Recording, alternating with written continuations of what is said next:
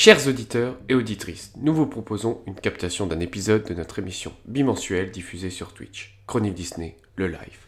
Elle vous est ainsi présentée en replay audio en intégralité, sans coupe ni montage. Vous pouvez par ailleurs la retrouver en vidéo sur notre chaîne YouTube Chronique Disney. Nous vous souhaitons une bonne écoute.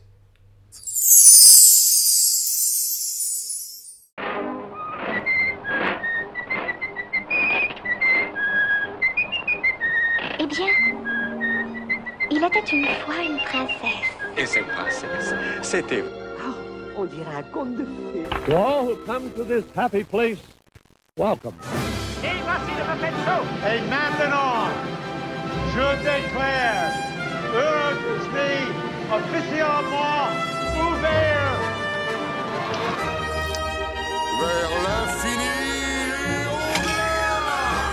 Je suis ton père. That's his name. Henry Jones Jr. Like Indiana. Mais c'est une armée. Nous, on a un Hulk. I only hope that we never lose sight of one thing. That was all started by a mouse. On chante, on danse, on chasse, on s'embrasse, on rentre à la maison, elle est pas belle la vie. Chronique Disney, le live. Et bonsoir à tous, on se retrouve en ce mardi soir pour la nouvelle émission de Chronique Disney, le live, où nous allons parler de nos films incontournables de Noël. Et ce soir, je suis accompagné de Karl, Arnaud et Enzo. Et je vais laisser se présenter en commençant par Karl. On commence par le vieux tout de suite, carrément. Donc, euh, bonsoir, moi c'est Karl. Je suis l'un des directeurs éditoriaux de Chronique Disney, en charge de la section portrait en collaboration avec Thibaut et de la section biographie du site. Parfait, on va enchaîner avec Arnaud. Alors, bonsoir à tous. Donc, euh, moi, c'est Arnaud et je suis euh, chroniqueur audiovisuel chez Chronique Disney. Donc, euh, je m'occupe de tout ce qui est films euh, et, et séries télé, courts-métrages et, euh, et éventuellement téléfilms. Parfait. Et on va finir par Enzo pour son premier live. Je te laisse te présenter. Bah oui, c'est mon premier live. Ben voilà, Enzo, euh, enchanté pour la plupart, puisqu'on on m'a encore jamais vu. Euh, pour l'instant, je n'ai pas encore de- d'endroit où j'écris, mais ça ne saurait tarder. Parfait. Donc ce soir, du coup, on va parler de nos films incontournables de Noël. Et on va commencer avec Karl qui va nous parler alors de trois films de Noël avec No- le Noël de Mickey, le Noël chez les Muppets et le drôle de Noël de Scrooge. Et on va déjà regarder la petite bande-annonce de le Noël de Mickey. Et on se retrouve tout de suite.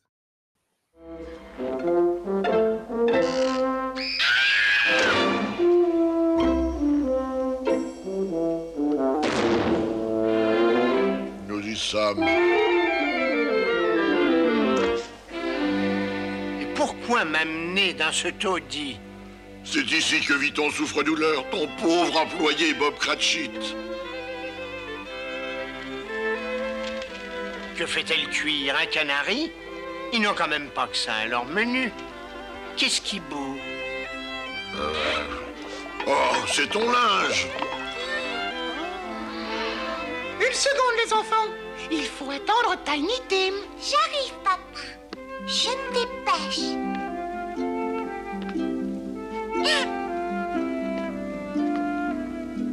Oh mon Dieu, on a un beau repas. C'est la fête ce soir.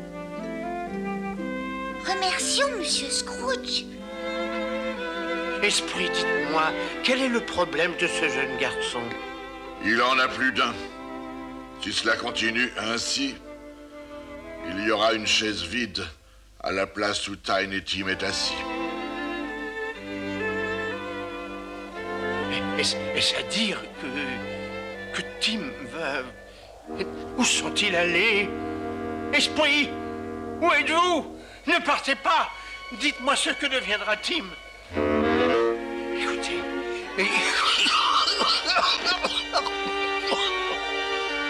Oh Où sont Oh Oh. Qui? Qui êtes-vous? Êtes-vous le fantôme du Noël futur? Et voilà, donc je vais laisser la parole à Karl pour nous parler de. Ah là là, on a trop envie de voir la suite là. C'est vrai. Ah, de, de revoir ces images, moi je m'en lasse pas. hein. Je sais pas vous, mais. Alors, donc, euh, moi, ce soir, j'ai choisi comme film de Noël, donc un triptyque, on va dire. Le Noël de Mickey, Noël chez les Muppets et le drôle de Noël de Scrooge, qui vont avoir comme point commun d'être tous les trois adaptés de, de l'œuvre de Charles Dickens, qui est Un chant de Noël, qui date de 1843. Donc, euh, je m'autorise à faire un petit cours d'histoire pour raconter un peu le contexte de l'œuvre, histoire de, de rester dans mon rôle. Donc, on a affaire à un classique de la littérature anglaise que beaucoup de gens connaissent, qui sort en 1843. Alors, le, livre est très imprégné de son époque. On est sous le règne de Victoria. Elle a épousé deux ans avant la publication le, le prince consort Albert, et Albert, qui vient d'Allemagne, va importer en fait au Royaume-Uni les traditions de Noël que nous on connaît aujourd'hui avec le sapin, les cartes et les, et les cantiques. Et euh, finalement, euh, Dickens s'empare de cette tradition qui est naissante au Royaume-Uni. Et son idée à lui, voilà, c'est de raconter une histoire en lien avec Noël, mais en même temps d'essayer de dénoncer un petit peu la société anglaise de l'époque. On est en plein âge industriel. On est à l'époque où les, la, la bourgeoisie euh, s'en met plein les poches alors que la misère euh, est omniprésente dans le monde ouvrier. Et donc l'idée de Dickens, voilà, c'est de mettre en scène un personnage fictif qui est Ebenezer Scrooge et de lui donner le rôle d'un usurier qui est vraiment sans scrupule, qui, euh, prête de l'argent, qui, euh, qui essaye de récupérer jusqu'au dernier centime sans se soucier de, mettre ses clients sur la paille. Et puis finalement, il y a un peu de magie qui arrive puisque le soir de Noël, euh, son ancien associé qui est Jacob Marley lui rend visite en sachant que Marley est mort depuis sept ans, donc c'est son, esprit en fait, son spectre qui vient lui rendre visite. Et puis il lui explique voilà qu'il y a sept, il y a trois esprits pardon qui vont arriver et euh, chacun des esprits représentera les Noëls passés, présents et futurs pour montrer à Scrooge euh, ses errances du passé, ses erreurs du présent et puis surtout les conséquences funestes que tout ça aura dans l'avenir. Et donc l'idée de l'œuvre, voilà, c'est elle est découpée en cinq parties. Donc chacune des parties représente un fantôme. Donc le, le couplet numéro un, c'est Marley, le 2, c'est le, fantôme des Noëls passés, le 3, c'est les Noëls présents, le 4, c'est les Noëls futurs, et puis la conclusion, c'est un peu la rédemption en fait de Scrooge. Et donc c'est un petit côté enchanteur, donc c'est vrai que c'est divertissant, c'est magique, mais en même temps, il y a le message derrière un peu glauque voilà, de, l'époque de l'âge industriel. Et c'est une œuvre qui rencontre un succès immédiat euh, dès sa publication. Le cinéma s'en empare dès le début du XXe siècle. Donc en 1901, on a la première adaptation euh, qui est un court métrage de muet de 11 minutes d'un Anglais qui s'appelle Walter euh, Booth. Et puis après, voilà, l'ouvrage continue à se vendre, l'histoire continue à se, à se raconter. Disney est déjà connecté dès les années 40 à, au conte de Noël, puisque Barks, Karl Barks va créer euh, Picsou et il l'appelle Scrooge comme le, vieil avare du roman. Et donc voilà, Disney a déjà un petit pied dans l'œuvre de Dickens. Donc là, on va aller faire dans l'ordre. hein. On va prendre le, plus ancien, puis après on va remonter jusqu'au drôle de Noël de Scrooge, qui est l'adaptation la plus récente. Disney avait déjà adapté en fait euh, le, roman de Dickens en 1974 en livre-disque. Alors euh, moi qui suis vieux, je sais ce que c'est qu'un livre-disque, mais peut-être que les auditeurs les plus jeunes ne savent pas ce que c'est. Donc c'est un vinyle pour faire simple, avec euh, un livre à feuilleter et l'histoire est racontée. Les, les auditeurs peuvent suivre l'histoire sur le livre. Et donc c'est une adaptation d'un chant de Noël de Charles Dickens présenté par les comédiens des studios Disney. Et les comédiens des studios Disney, bah, c'est Picsou qui joue Scrooge, c'est Mickey qui joue Bob Cratchit, c'est Donald qui joue le neveu Fred, c'est Dingo qui joue le fantôme de Marley, c'est Daisy dans le rôle d'Isabelle, Minnie dans le rôle de Madame Cratchit. Et puis on a des personnages qui viennent se rajouter, c'est Merlin l'Enchanteur qui fait le fantôme des Noëls passés, c'est Willy le Géant déjà qui fait le Noël présent, et c'est la sorcière de Blanche-Neige qui fait euh, le fantôme des Noëls futurs. Et donc c'est un livre-disque qui culte maintenant, donc ça se trouve, euh, on peut écouter hein, l'histoire sur Internet, on trouve tout, donc c'est assez simple. Et donc voilà, Disney avait déjà adapté ça en livre-disque, et en 1981, c'est un artiste des studios qui est un vétéran, qui s'appelle Bernie Mattinson, que les, fans de Chronique connaissent peut-être, qui nous a quittés là, il y a quelques mois, et, dont son portrait est sur Chronique. euh. Et donc, euh, Bernie Mattinson propose en 81 d'adapter à nouveau euh, un, conte un chant de Noël en court métrage. Il le propose à Ron Miller, le gendre de Walt Disney, qui à l'époque est un des, des patrons des studios euh, qui a pris le relais après la mort de Walt. Et Ron Miller valide le concept. Et donc voilà, euh, la production commence. Alors la distribution est incroyable. hein. On retrouve les anciennes vedettes euh, qui avaient disparu des écrans, euh, certaines depuis des décennies. Mickey revient 30 ans après Mickey à la plage, et pour la première fois, il est de retour sur les écrans. Et puis, on a quelques petits changements de rôle par rapport au livre-disque de 74. Euh, Willy le Géant est toujours le fantôme des Noëls présents, mais le fantôme des Noëls passés est offert à Jiminy Cricket. Le fantôme des Noëls futurs, c'est Patibulaire. Et puis voilà, le, film se met en place. Alors, euh, le, film est assez magique parce que euh, c'est vraiment le, relais entre la vieille garde qui était là du vivant de Walt et la nouvelle génération qui va nous offrir après les, années 90 et tous les classiques euh, qu'on connaît, la, la, petite sirène, la belle et la bête, Aladdin, le roi lion et, et tout ça. Donc chez les vétérans, on a Bernie Mattinson, on a le directeur artistique Don Griffiths, on a Eric Larson qui est un des neuf vieux messieurs qui sert de consultant, on a Clarence Nash qui continue à faire la voix de Donald alors que euh, est, il est très vieux, euh, Clarence Nash, c'est la dernière fois qu'il qu côtoie le personnage de Donald. Et puis on a la jeune génération, c'est les animateurs que beaucoup connaissent, c'est Glenn Keane qui va animer Willy le géant et Dingo, c'est Mark N qui anime Mickey et Jiminy Cricket, c'est John Lasseter qui, a été l'un des fondateurs de, Pixar par exemple. Et donc voilà, ce, film euh, fait un petit peu la, transition entre le passé et le, présent de l'époque des studios Disney. Et euh, le film va sortir en décembre 1983 en même temps qu'une ressortie des aventures de Bernard et Bianca. Il est nommé aux Oscars, il ne gagne pas, mais bon, Mickey est de retour aux Oscars, donc c'est bien, ça. C'est vraiment le pied à l'étrier de, de tous les, les chefs-d'œuvre qu'on verra arriver euh, dans les années qui suivent. Donc voilà pour la présentation. Et donc maintenant, il faut que j'arrive à convaincre tout le monde que c'est le meilleur film de Noël. Ça, le... ça, va être ça l'idée C'est ça un peu, ouais. Euh, Alors j'ai j'ai fait mon petit tableau des plus et des moins. Alors il n'y a qu'un qu seul moins, c'est que c'est excessivement court. Et moi, personnellement, j'aurais tellement aimé en voir euh, un long métrage et, et, que ça dure deux heures. Là, déjà, de revoir les images tout à l'heure, là, ça m'a, ça m'a vraiment fait des frissons dans le dos. Donc, c'est le, on va dire, son petit côté négatif, c'est un court métrage. Mais alors après, il faut les arguments pour le vendre. Alors déjà, il est sorti en 83, ce qui est une très bonne année. Euh, c'est l'année où je suis né, donc c'est une très bonne année, 83. Donc euh, c'est vieux, mais c'est un bon cru.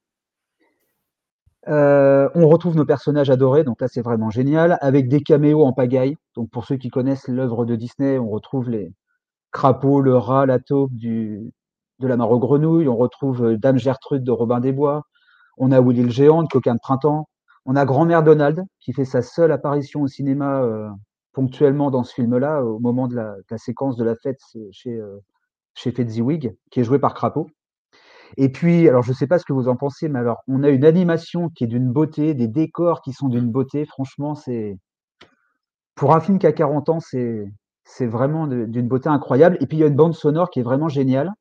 Et euh, la version française est absolument remarquable, notamment le deuxième doublage où on a Roger Carrel, où on a Philippe Dumas qui fait Picsou, on a enfin qui fait Scrooge, on a Gérard Rinaldi qui fait le fantôme de Marley. Et euh, bon, voilà, c'est c'est ce qui fait un peu le charme de ce film. Et moi, personnellement, je suis toujours content de le revoir euh, à Noël ou pas à Noël, d'ailleurs, peu importe. Alors, il y a Laurent qui nous demande si Tiny Tim crève à la fin. Donc, non, pas du tout. Ça, Laurent, tu es un monstre. Mais moi, j'ai euh... surtout envie de dire que ce film, c'est vraiment le film qu'on voyait, euh, peut-être ma génération, euh, le, euh, le, 24 sur M6. 24-25 sur M6, c'était vraiment ouais. le rendez-vous de Noël. Euh, il passait tout le temps, tout le temps. Après, en DVD, je pense qu'on l'a tous eu. Non, il est vraiment magnifique. Ouais, ouais, non, c'est. C'est le film de Noël, dis... vraiment Disney. Quoi. Ah, par excellence, exactement. Ouais. Un peu flippant quand on est enfant, quand même. Hein. Ah, il y, a les, il y a les séquences avec les revenants, notamment le fantôme des Noëls ouais. futurs. Euh, ouf. Dans la scène dans le cimetière, il faut avoir un peu le moral, ouais. Ouais, ouais. Et donc voilà, ça c'est pour la première, euh, la première incursion de Disney dans l'œuvre de Dickens au cinéma. Alors il y en a une deuxième, à peu près dix ans plus tard, on est en 92 cette fois-ci. Et euh, alors on change un peu de registre, on est au studio des Muppets. Jim Henson, le fondateur, dont vous avez le portrait sur Chronique Disney, hein, le gars qui fait les biographies est vraiment très fort, qui est mort, qui est mort en 1990. Et Brian Henson, son fils, décide de prendre la relève et avec les collaborateurs de, son père, il décide d'offrir aux Muppets un nouveau euh, film au cinéma. On est euh, presque 15 ans euh, après le, le, dernier film qui était Les Muppets à Manhattan. Et donc l'idée, voilà, c'est de prendre un classique de la littérature pour ne pas embarquer les Muppets dans une aventure un peu folle comme on a pu en voir avant. Le projet au départ est pour ABC, donc c'est la télévision qui doit, c'est un téléfilm au final, et ça plaît tellement au patron de Disney qu'il rachète le script. Walt Disney Pictures du coup est associé au, Muppet Studio et euh, ce sera au cinéma que ça se passera. Alors, c'est un petit peu le même charme que le Noël de Mickey, puisqu'on retrouve un petit peu les, les, acteurs euh, classiques des studios Muppets qui chacun vont récupérer un rôle. Donc on a Kermit qui joue Bob Cratchit, on a Miss Piggy qui joue sa femme, euh, Emily Cratchit. On a les deux vieux, euh, euh, donc là, pas Franck et Laurent, mais Waldorf et Statler qui jouent euh, les fantômes de Marley. Donc là, il y a deux fantômes de Marley pour l'occasion. On a Fodzibert qui est euh, Wig. On a Robin la qui joue Tiny Tim. Et puis euh, l'idée de génie, à mon avis, de Brian Henson, c'est de rajouter Gonzo qui joue le rôle de Charles Dickens pour essayer d'emporter les spectateurs euh, euh, avec le dans l'histoire parce que c'est vrai qu'elle n'est pas forcément commode à appréhender. Il y a Rizzo Lora qui, euh, qui est avec lui tout le temps, donc euh, je vais y revenir après, mais c'est vraiment la force du film, c'est Gonzo et Rizzo qui vont ponctuer un récit un peu euh, perturbant de, de blagues et de bons moments. Et puis au départ, c'est Scooter qui doit jouer le fantôme des Noëls passés, c'est Miss Piggy qui devait jouer le fantôme des Noëls présents, et c'est Gonzo qui devait jouer le fantôme des Noëls futurs. Et puis l'idée, en fait, c'est de se dire que les personnages, ayant déjà un passif et un passé à la télévision et au cinéma, ça va perturber le spectateur et ça va le détourner un peu du message. Donc, euh, ce qui est proposé par les, créateurs du film, c'est de, fabriquer des, marionnettes originales. Et donc là, on a des prouesses euh, technologiques pour l'époque. On a le fantôme des Noëls passés, qui est un espèce de revenant qui flotte. Alors, il faut imaginer une marionnette qui est filmée dans un bain d'huile pour donner un petit peu le, le- l'effet de mouvement de, son vêtement. On a un gigantesque euh, fantôme des Noëls présent qui est un animatronique. En fait, il y a, un, il y a un- il y a un- un acteur sous le costume et la tête est un animatronique. Et puis, on a le, le terrible euh, fantôme des Noëls futurs qui n'a pas de visage, qui est une espèce de silhouette comme ça, euh, fantomatique, qui est, qui est vraiment formidable. Et puis, la cerise sur le gâteau, parce qu'il faut une cerise sur le gâteau, sinon c'est pas rigolo, c'est euh, Scrooge. Alors, c'est pas, on n'a pas affaire à une marionnette. On a affaire à Michael Caine, qui est sûrement un des acteurs britanniques les plus distingués. moi, j'adore Michael Caine personnellement. On a une VF qui est magnifique aussi avec Bernard Derrand qui double Michael Caine, qui donne un, un ton euh, au film qui est génial. Alors, ça sort le 6 décembre 92, euh, Noël chez les Muppets. Ça sort un an plus tard en France, en 93. Alors, le succès est assez modeste. Il y a un rouleau compresseur juste en face, dont, vous, euh, dont les gars, vous allez nous parler tout à l'heure, qui est Maman, j'ai encore raté l'avion. Donc, les Muppets font pas le poids face à, à Macaulay Culkin coincé à la maison avec ses parents partis à l'autre bout du monde en vacances. Mais le film est devenu culte malgré tout. Noël chez les Muppets, il a réussi à s'insta- à s'installer comme ça, avec la vidéo, avec les DVD, avec le, streaming. Et euh, bon, là encore, moi, j'adore. Je pourrais le regarder euh, des dizaines de fois euh, tous les jours. C'est, vraiment, on on perd pas du tout le, le goût de ce film. Alors c'est pareil, j'ai fait les moins et les plus pour essayer de vous convaincre que c'est mon film que vous devrez choisir à la fin, sinon c'est pas rigolo. Alors le petit côté moins, il y en a qu'un seul, c'est qu'on perd un peu l'essence de l'œuvre de Dickens malgré tout. On a perdu l'idée de la critique sociale. Tout est tourné en dérision, tout est amusant. Les ficelles sont énormes, hein. donc c'est du gros humour euh, Muppets. euh, les pieds sont mis dans le plat et c'est pas forcément toujours très fin, mais voilà. euh, euh, Laurent dit sur le chat que Rizzo est hilarant et honnêtement, c'est il nous ponctue le film dans les moments les plus graves. Il y a forcément Rizzo et Gonzo qui vont nous sortir une vanne et, et franchement, c'est, ça, ça compense un petit peu. Alors, les côtés positifs, c'est déjà de retrouver les Muppets. alors, moi, je suis vieux, donc je connais. bon, je je les ai vus, les Muppets à la télé. Et ils avaient disparu, les Muppets à la télévision à l'époque. Donc, de les revoir au cinéma, c'était bien. Alors, euh, euh, Laurent, qui est encore plus vieux que moi, les a connus en personne. Il y a Michael qui, qui livre une composition qui est vraiment euh, sans fausse note. On a des séquences qui sont vraiment hilarantes. Alors c'est pareil, il y a des caméos. On croise le cuisinier suédois, à la fête de Fedzziwig. Alors il a rien à faire là, ça n'a aucun rapport avec le film, mais voilà, il, il y a, y a le cuisinier qui essaye de préparer euh, cette nourriture qui bouge dans tous les sens. Il y a Rizzo qui dit à Gonzo euh, pas touche à la bouffe qui parle ou qui chante. Voilà, c'est, ça fait partie des petits moments qui sont adorables. Alors il y a une bande originale qui est pareil remarquable, des chansons qui sont vraiment euh, incroyables et la VF, je l'ai dit tout à l'heure, elle est, elle est vraiment de très très bonne qualité. On est bon en France pour faire des VF qui sont franchement très bonnes. Donc si je faisais un discours de Miss France, voter pour moi, c'est le chez donc la paix dans le monde et voter pour Noël chez les Muppets. D'accord. Et puis il y a la troisième, inc- il y a la troisième incursion. Alors la troisième incursion, ouf, ouf, ouf, ouf. Là, il faut se préparer psychologiquement parce qu'alors on change non, non seulement de style, mais alors euh, la- l'adaptation est, est vraiment euh, laborieuse. C'est le drôle de Noël de Scrooge, on est en 2009. C'est les studios Disney en partenariat avec Image Movers Digital, le studio de Robert Zemeckis. On a donc le réalisateur de Qui veut la peau de Roger Rabbit ou de Forrest Gump qui veut adapter le livre parce qu'il estime que finalement c'est une histoire de voyage dans le temps. Et Zemeckis, il s'y connaît un petit peu en voyage dans le temps. C'est la trilogie Retour vers le futur, si on remonte 20 ans avant. Et pour lui, c'est vraiment le film parfait. Euh, il rêvait de l'adapter, donc là, il se lance. Alors, on n'a pas d'animation 2D, on n'a pas de marionnette. Cette fois-ci, on a de la motion capture. C'est la technologie que Zemeckis avait déjà utilisée pour le Pôle Express et pour Beowulf. Et c'est Jim Carrey, clairement, qui porte le film sur ses épaules. C'est lui qui joue Scrooge, c'est lui qui joue les trois esprits euh, des fantômes passés, présents et des Noëls passés, présents et futurs.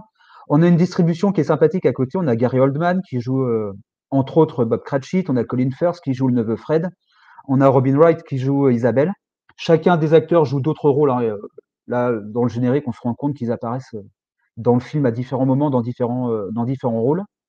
Le film sort le 6 novembre 2009 et alors c'est un four monumental. Là, ça a coûté tellement d'argent que l'échec commercial euh, euh, a pas été, euh, a été inévitable. Alors, j'ai fait les plus et les moins. Ne votez pas pour ce film, c'est pas la peine. Donc là, celui-ci, vous pouvez l'enlever. Alors, la colonne, je commence, je commence, par la colonne des plus parce qu'on va quand même. C'est l'œuvre de Dickens respectée à la lettre. Là, pour le coup, mmh. c'est vraiment le livre. Limite, les costumes ressemblent aux illustrations qu'avait fait John Leach dans le livre original. Donc, euh, pour ceux qui veulent l'adaptation la plus fidèle du livre, c'est celle-ci. Il y a des moments qui sont remarquables. Le survol de Londres dans la scène d'ouverture est franchement magnifique. Il y a la musique d'Alan Silvestri, qui est également remarquable. Et à l'époque, euh, c'était le début de la 3D au cinéma euh, de cette manière-là. Et donc, voilà, le film avait été conçu pour la 3D. Et donc, on avait vraiment la sortie de l'écran de différents éléments, donc ça lui donnait un peu de valeur ajoutée. Mais il y a la colonne des moins. Alors, sur Disney, euh, ils le vendent comme un film, une comédie fantastique. C'est un film d'horreur. Là, pour le coup, euh, ça s'ouvre sur le cadavre de Marley. Il y a des scènes qui sont terrifiantes. La mort du fantôme des Noëls présents, euh, pouf, il se décompose. Enfin, pour ceux qui n'auraient pas vu le film, c'est chaud quand même. C'est censé être destiné à des enfants, euh, notamment, pas seulement, mais notamment. Euh, au moment de la mort du fantôme des Noëls présents, il y, a il y a ces deux enfants qui sont sous sa robe, c'est l'ignorance et la misère, et pareil, ils sont flippants, les gamins. Ça, c'est, euh, ça a été enlevé des versions précédentes, mais là. Et puis le point faible, alors Laurent, le, il affonde dans Laurent, dans le, dans le chat. Hein. Laurent écrit, c'est tellement moche. Et alors, il a tellement raison. On est en 2009, on croirait un jeu vidéo des années 90, on se croirait sur une Master System. Moi, je suis vieux, donc euh, les premières consoles, les personnages ne clignent pas des yeux, les, couleurs sont ternes, les cheveux ne bougent pas. Alors là, pour le coup, je rejoins Laurent, c'est d'une laideur absolue. Donc, on a le Noël de Mickey, qui est vraiment charmant. On a Noël chez les Muppets, qui est vraiment très drôle. Et on a le drôle de Noël de Scrooge, qui est une horreur. Là, pour le coup, j'en parle quand même parce que ça va avec les autres, mais euh, mais voilà, je ne sais pas ce que vous allez en penser, euh, les gars, mais euh, ouf. Le, Zemeckis, pour le coup, euh, il a pas, ne nous a pas réalisé un chef-d'œuvre contrairement à ce qu'il a pu faire avant. Ah, je pense que ça correspond avec l'époque. Hein. Il y a beaucoup de films de cette époque qui ont mal vieilli. Hein. En, je parle en 3D. Hein. après, oui, c'est pas celui que des trois, c'est pas vraiment pas celui que je, je, je mettrai en avant, ça c'est sûr. Je pense qu'il n'y aura pas grand monde qui le mettra en avant. À mon avis, euh, moi, ça reste le Noël de Mickey, hein, si je dois choisir un des trois, parce que pour le côté nostalgique où tu, vois, tu voyais, je sais qu'à une époque, tu le voyais, bah, dans les années 2000, tu le voyais partout. Tous les Noël, tu l'avais euh, tous les ans, tu l'avais sur, sur M6, c'était sûr. Parce qu'il y avait l'émission de Disney tous les, tous les 24, 25. tous les ans à Noël. Hein. Ouais, voilà, on verra si M6 nous le repropose bientôt, mais euh, non, non, c'est franchement le. Arnaud, tu as un avis sur la question? Sur les trois adaptations, ta préférée, ta moins préférée? Sur les trois, ce sera surtout euh, donc le Noël de Mickey, évidemment, puisque bon, Noël chez les Muppets, euh, je ne l'ai jamais vu. Oh Et puis. Euh, bon, bah, tu, passeras la compta. Hein. Et puis, le drôle, de, le drôle de Noël de Scrooge, pardon, j'ai pas voulu le voir. Déjà, quand j'avais vu la bande-annonce, ça m'a. Ça m'a pas tiré du tout. Et puis euh, pourtant, euh, pourtant j'aime bien ce que fait Zemeckis, mais là pour le coup, j'ai pas accroché à la bande-annonce. Mm. Et puis euh, en fait, je crois que c'est la technique justement qui m'a mm. posé problème. j'ai pas eu envie de voir ça sur grand écran. Et même même sur plateforme ou autre, ça m'a pas donné envie. Après, comme dit Laurent, il y a du sang et ça fait peur, donc tu devrais aimer. Hein. C'est vrai? Ah oui, c'est vrai ça? C'est ton fond de commerce? oui, c'est parce que c'est ma cam, mais mais enfin, si la, si la technique va pas avec, euh, Hmm. j'en pas l'intérêt. Si C'est c'est pour voir un jeu vidéo sur grand écran euh, pendant deux heures, euh, Ah, mais c'est jouer à- exactement ça. Un jeu vidéo, mais de très mauvaise qualité. Ouais, c'est Enzo, très, très c'est- moche. Enzo, t'as un avis sur la Et toi, Enzo, ouais. Ah, moi, il m'a traumatisé étant enfant. Hein. J'étais allé le voir avec, avec mes parents et j'en suis ressorti traumatisé. Donc, clairement, ce ne sera pas celui-ci. Et après, ce serait mentir en tant que grand fan de, de Mickey que c'est pas. C'est pas le Noël de Mickey euh, pour moi, même si j'adore l'adaptation euh, complètement barrée des Muppets, c'est clair. Bon, mais on est assez d'accord sur. euh, C'est ce que j'allais dire, ça a une là. unanimité hein, sur, ce, sur ces trois choix. Et alors, Euh, pour les, pour les lecteurs de Chronique Disney, le portrait des fantômes des Noëls présents arrive incessamment sous peu en une du site. Parfait. Voilà, Eh ben, il n'y aura plus qu'à lire tout ça. pub au passage. Parfait. Quelque chose d'autre à dire sur ces trois films ou on enchaîne sur le, sur le prochain Ah, je suis content, j'ai tenu moins d'une demi-heure, dis donc. Par contre, euh, euh, vous avez le droit de regarder la rediff une fois après et euh, on... Karl vous fera une, une interro surprise dans une semaine. Absolument. Alors là, il va falloir être au taquet. Et bah du coup, on va enchaîner sur mon film avec toi, Olivier, ouais. J'ai raté l'avion et on se retrouve Ah. juste après la petite bande-annonce.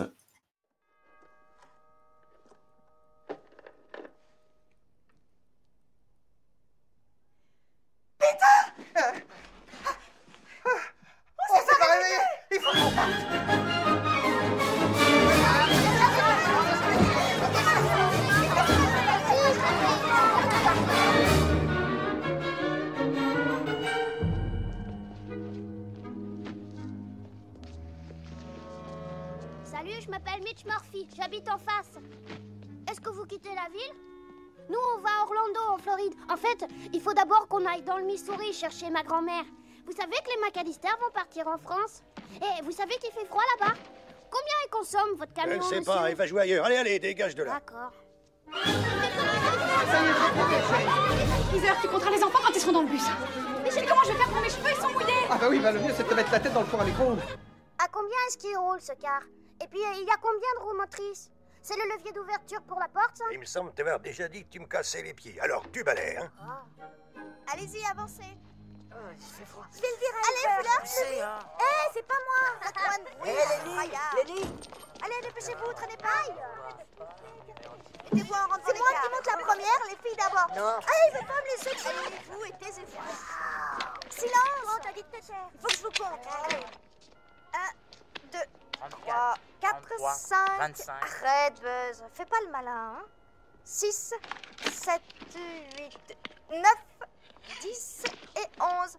Ok, alors une moitié dans ce car et l'autre dans celui-ci. En voiture. Salut les copains, m'oubliez pas et bon voyage Ouais, bah c'est foutu, jamais nous n'arriverons à choper l'avion. Il décolle dans moins de 45 minutes. Ah, sois positif, Franck. Mais il s'agit pas d'être positif, faut être réaliste. Madame Madame Quoi Excusez-moi, je voulais seulement vous dire que l'électricité était réparée. Mais pour le téléphone, c'est fichu. D'après moi, ma belle, il faudra du temps pour le remettre en marche. Bah, Surtout que c'est Noël. D'accord.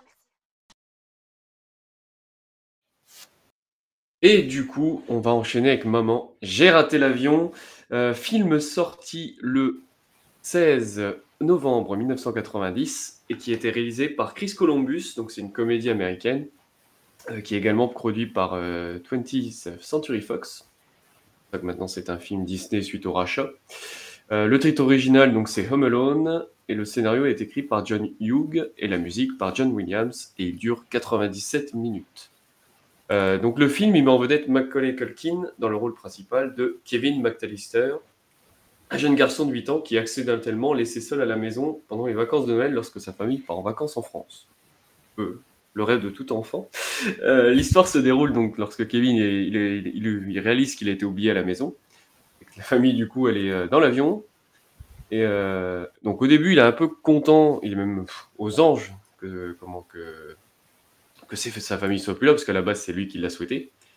Sauf qu'en fait, il y a deux voleurs incompétents euh, qui vont venir un peu l'embêter, Harry et Marv, qui sont interprétés respectivement par Joe Pesci et Daniel Stern. Alors Joe Pesci, euh, star class, hein, comme dans tous ses films, et qui tentent du coup de cambrioler la maison de Kevin. Mais bon, Kevin, il va pas trop euh, se laisser faire et, euh, il, va, il va mettre des pièges, etc. pour les en empêcher. Donc le film est devenu un immense succès au box-office et, est rapidement devenu un classique de Noël. hein. avec euh, et Macaulay Culkin. Il a reçu des, éloges pour sa performance. Et euh, d'ailleurs, il a eu son étoile euh, à Hollywood sur le Walk of Fame le 1er décembre, si je dis pas de bêtises. Oui, c'est ça, il y a La quelques date, c'est jours. le hein. 1er Ça, c'est décembre. hein. Ce week-end. Ouais. Ouais, ouais. Donc euh, après 33 ans, euh, il a enfin eu son étoile. Et donc euh, il y a eu plusieurs suites, donc euh, surtout celle qu'on parlera juste après de Maman j'ai encore raté l'avion. Et une plus récemment euh, sur Disney+. Alors j'avoue celle-là je l'ai pas vue. Je sais pas s'il y en a qui l'ont vue ou Moi non plus. Non. Non. Je... Ou alors c'est Là, pas le chef-d'œuvre de l'année. hein. Ouais, je- c'est ce que j'ai cru ça- se reg- retours. Ça se regarde, mais ça n'a pas le charme du, Voilà, des films ça se originaux. regarde, mais euh, en déconnectant le cerveau, en fait. ça. Absolument. Ok, ouais, donc rien à voir avec euh, le... Là, comment, les, les deux premiers films. Euh, donc c'est le film à regarder, hein, bien évidemment, euh, pendant la saison des fêtes. Oh, rien Parce que l'affiche, que- moi, ça me fait marrer. Ça me rappelle toutes les scènes du film. Je sais pas vous, mais. Ah, c'est. Bah oui, Ah bah oui, hein, il, bah. il y en a tellement. En plus, je vous dis, je l'ai vu dimanche, donc il est encore bien frais dans mon esprit. Euh, avec Mais euh, quand, tu euh, jamais, en fait. hein. Non, mais c'est ça, quand Joe Pesci, euh, il prend la, il met la le main sur cœur, la, hein. sur la poignée de porte euh, et qu'il a le M de McAllister dans la main, ou quand il se fait cramer le, le bonnet, ou, ou quand, non, quand, il- quand dans les escaliers, quand il, quand il met de l'eau dans les escaliers, que ça, Oui, euh, que des gags comme ça qui. quand il, quand il lui met la- l'araignée sur le visage. Euh, D'ailleurs, c'est une vraie araignée. Et oui, c'était une vraie en plus. Il faut savoir que Marv, celui qui joue Marv, euh, a voulu que ça soit une vraie araignée pour vraiment avoir euh, bah, que ça- la réaction Ah ouais soit la vraie. Soit réel, en fait.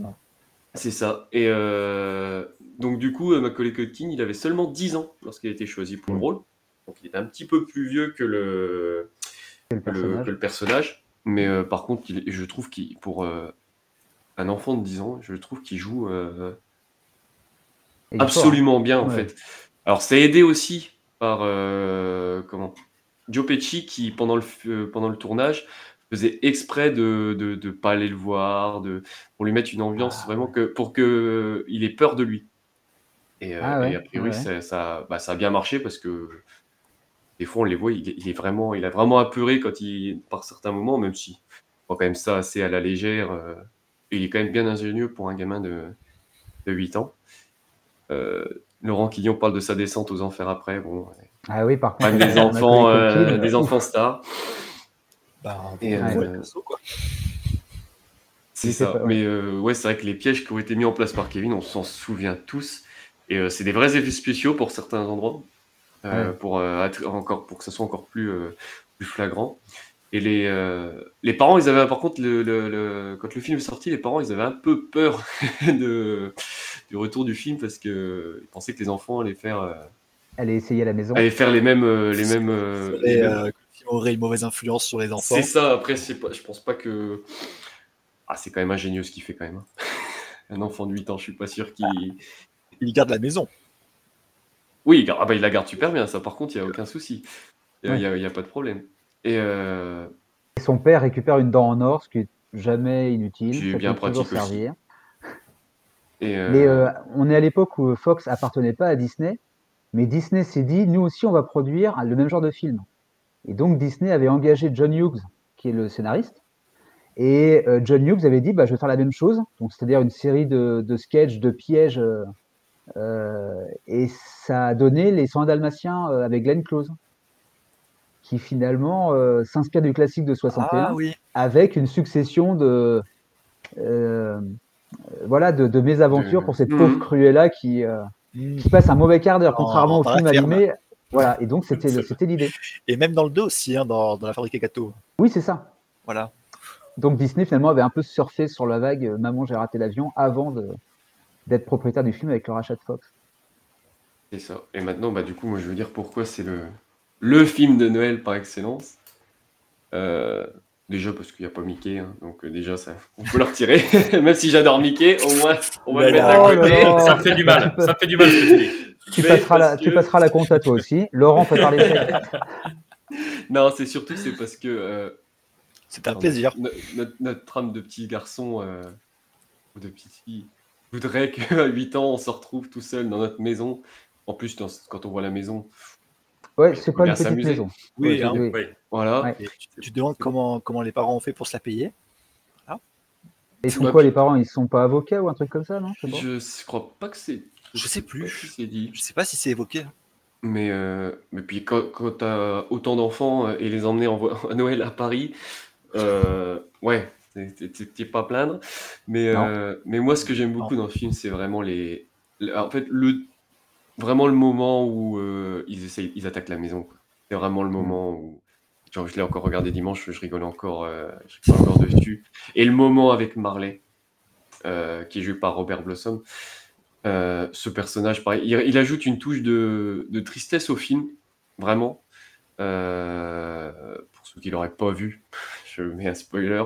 En fait, il, s'est disputé. Il avait fait un vœu comme comme le petit, euh, et il avait dit je ne veux plus voir, je veux plus jamais te voir à son fils. Et du coup, euh, son fils ne l'a plus vu, sauf qu'il a une petite fille. Il va voir tous les ans chanter à la chorale de Noël dans l'église. Et en fait, c'est c'est comment euh, c'est euh, Macaulay Culkin qui Kevin qui lui dit oui mais essayez de l'appeler pour pour euh, pour recoller les morceaux quoi. Et en fait, la dernière une des dernières images du film, c'est qu'on voit euh, le grand-père euh, avec sa petite fille et son fils et sa belle-fille euh, partir manger euh, à Noël et euh, c'est vraiment la, la petite côté émotion qui, qui, qui rajoute un plus au, plus au film. Je pense qu'il n'y en aurait pas forcément eu besoin, mais ça rajoute une petite euh, à l'ambiance de Noël générale. Mm. Et euh, c'est pour ça que c'est- vraiment mon, mon film de Noël parce que il y a, il y a les fêtes et il y a surtout cette petit côté émotion qu'on aime toujours avec la famille, etc. Eh, Ce personnage dont tu parles, c'est le, vieux bonhomme qui racle la neige avec son énorme. C'est ça, celui qu'on dit Ouais. qu'il a tué Et toute alors- sa et famille. euh. c'est- quoi son nom à ce personnage? C'est Marley. Eh ben, je me demande s'il n'y aurait pas quand même un lien avec euh, le Marley de chez Dickens. Parce que finalement, c'est le possible, fantôme hein. de Il Jacob Marley ressemble, qui fait réfléchir le personnage principal. Mm. Et là, ce vieux bonhomme, il fait aussi réfléchir le gamin, donc euh, euh, Macaulay Culkin, sur le fait qu'il n'a pas été toujours très cool avec sa famille non plus. Et euh, il y a un peu idée de rédemption dans ce film. Je, je serais curieux de savoir s'il y a un lien ou pas. Ouais, ça C'est peut-être le hasard. que- hein. Ouais, ou c'est vraiment, ça peut être vraiment euh, le cas parce qu'il y ressemble quand même pas mal avec sa. avec sa Donc bref, c'est euh, Marley comme dans Noël de Mickey, donc vous votez tous pour le Noël de Mickey. Mais euh, voilà, ouais, c'est vraiment le mon film de Noël. Et euh, Enzo, qu'est-ce que tu, tu en penses de ce film? Bah, moi, en fait, c'est une- horrible hein, ce que je vais dire. Ne me jugez pas. Surtout, c'est une découverte pour moi. Je l'ai découvert pour la première fois il y a 15 jours pour les besoins euh, de Oh ce là live. là, Je ne l'avais jamais vu. Mais du coup, je peux être un peu meilleur juge puisque du coup, je n'ai pas d'attache émotionnelle à ce film. J'ai Ah bah, beaucoup, oui. j'ai beaucoup rigolé. Je trouve que c'est pas souvent euh, puéril. On peut s'attendre à des facilités, puis finalement, c'est hyper bien ficelé. Bon, un homme de son âge euh, ja- jamais peut produire ce genre de plan, mais on se laisse un peu emporter et j'ai Oh. j'ai beaucoup aimé. Et, et Casseur Flotteur, euh, j'aime beaucoup. Ah oui, les caisseurs flotteurs. ouais. Mm. Qui laisse, euh, qui laisse euh, les robinets ouverts pour la signature. Mais euh, Bon alors il faut Arnaud, a savoir dé- aussi. Arnaud, je crois qu'il a détesté surtout la suite. Ça, il nous en parlera juste après. Mais Mais ils ont euh, un ouais, petit Arnaud- côté Horace et Jasper, non Un petit peu dans. Absolument. Un petit peu. Absolument, dans- ah, complètement, complètement. Mais euh, et toi, Arnaud, du coup? Euh, bah écoute, c'est le c'est le film que je que je que je regarde ré- régulièrement à Noël quoi en fait hein, Mm. forcément quoi. J'ai bon moi j'ai découvert le film euh, bah, quand j'étais petit forcément on l'avait euh, je- on l'a- on l'avait je l'avais pas en cassette mais on l'avait loué et et, et à chaque fois que je regardais j'étais je, je, je riais mais comme comme pas possible quoi en fait hein. Et et non, c'est vraiment, c'est c'est vraiment un film qui, euh, qui m'a accompagné au fil, euh, bah, au fil, au fil des années euh, à, à Noël. Quoi. Et, Et euh, puis je Joe me lasse pas de le Pesci, hein. revoir. Joe Pesci, hein. C'est Joe Pesci. C'est c'est ce, ce- cet acteur euh, qui, est, qui est exceptionnel. et- Même si, même si le duo des classeurs flotteurs est, est- est juste. Euh, on essaye d'en avoir un qui est plus idiot, mais en fait, ils sont tous les deux idiots. Et en fait, Il y en a pas pour bah, ils se complètent en fait, hein, ils, ils se complètent tous les deux. C'est, euh, Et puis, euh, ouais, puis j'aime bien le- aussi la, la progression du- de Kevin au, au long du film, qui est où au début il déteste sa famille, et puis à la fin, en fait, euh, d'une certaine manière, il grandit, en fait. Oui, puisque bah, après, de base, il, fait, il fait le vœu, entre guillemets, de ne plus voir sa Mm, c'est famille. ça. Et puis, c'est seulement en fait au fil, de, au fil du film qu'il se rend compte qu'il a besoin d'eux, qu'il ne peut pas s'en sortir tout seul, euh, du moins à son âge. Et euh, à la fin, euh, comment dire, à la fin, il, dire, pendant tout le film, il reste pas dans l'idée que sa famille est partie sans lui. Quoi. Il, a, il pense juste que sa famille s'est envolée Ah, bah, elle a suite à, disparu. a disparu suite à un, à un souhait qu'il a fait euh, pendant la nuit. Et euh, en fait, il se rend vraiment pas compte de ce qui s'est vraiment passé pendant le film. Et on n'a même pas parlé de la mère, alors que c'est quand même Ah un oui. personnage important du film.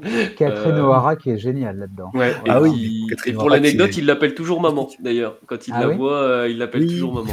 Ouais, Bah, il l'a ouais, vu, vu ce week-end euh, à Hollywood. C'est ça. Et euh, mais alors, en plus, j'en ai pas parlé, mais en plus, elle fait. euh, donc, du coup, elle, s'en rend compte dans l'avion. Euh, qu'ils ont oublié Kevin, sauf que bah, peu compliqué de faire demi-tour. Donc, quand elle arrive au, à Paris, bah, pareil, compliqué de retrouver un avion euh, pour repartir Bah oui, tout de suite. euh, C'est à de Gaulle, si tu m'étonnes. et c'est ça. Ah, Et en fait, elle va essayer de. de Donc, Noël, elle arrive à prendre un avion pour une autre ville. Et après, elle tombe sur, euh, sur un groupe de polka. John Ah Candy. ouais, il y a John Candy là-dedans. Ah ouais, Oui. J'avais oublié, j'avais oublié ça, toi là pour le un coup. groupe de polka et ils Ah sont ouais, partis vrai. euh, dans un camion euh, pour ramener la mère et qui Ah, la de la polka pendant tout le long du travail. elle fait tellement de peine. Elle fait tellement de peine, ce- ce- cette maman. Mais et c'est un personnage important aussi parce qu'en plus, quand elle arrive, donc euh, il est super content de retrouver sa maman. Et elle, elle pense qu'ils seront que tous les deux, mais en fait non. euh, En fait, non, coup, ils sont tous famille, euh, ils sont le tous miracle de Noël euh, ou du ou du scénario euh, a réussi à faire que euh, tout le monde arrive au même moment et puisse passer euh. Noël ensemble. Quoi. Ce qui est sympa avec ce film, mine de rien, c'est que ça, c'est très artisanal, je trouve. On aurait fait ça à notre époque, ça serait des fonds verts, des effets spéciaux et et en fait, c'est c'est un peu de briquet de broc d'une certaine manière. Je sais pas comment expliquer Bah, ça. c'est oui, c'est une maison et puis des décors quoi.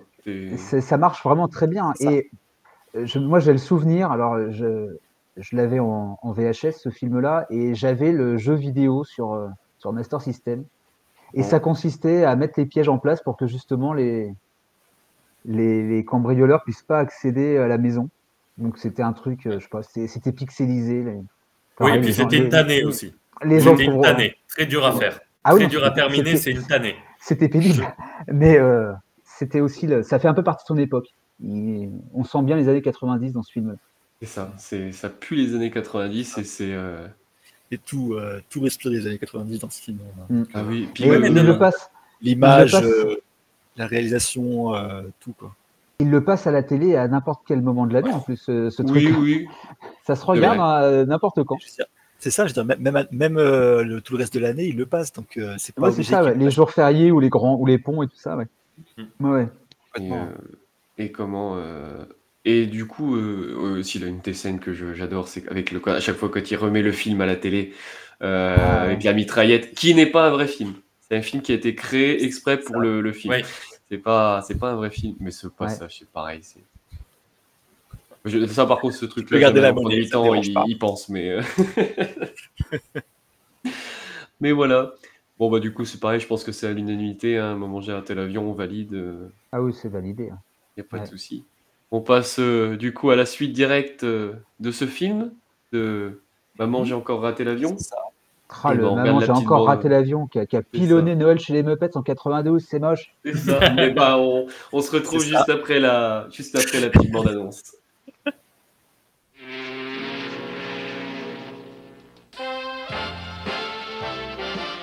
Guess who's alone in New York this Christmas?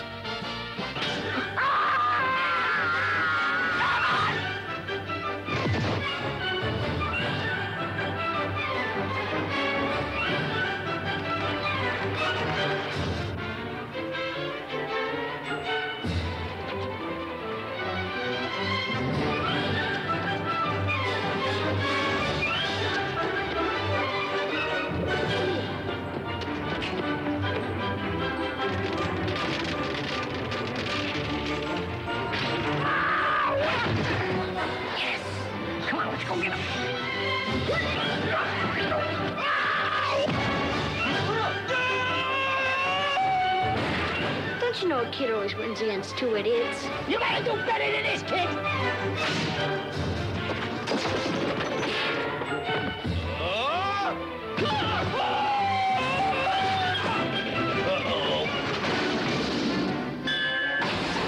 Home Alone 2, lost in New York. Another Christmas in the trenches.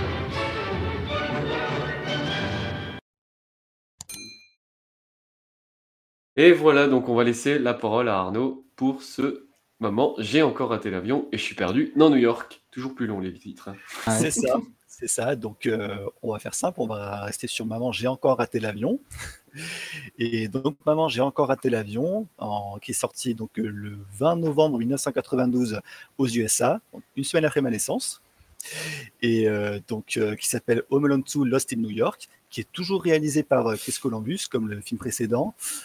Euh, donc, également produit par 20th Century Fox, qui euh, à l'époque n'appartenait pas à Disney.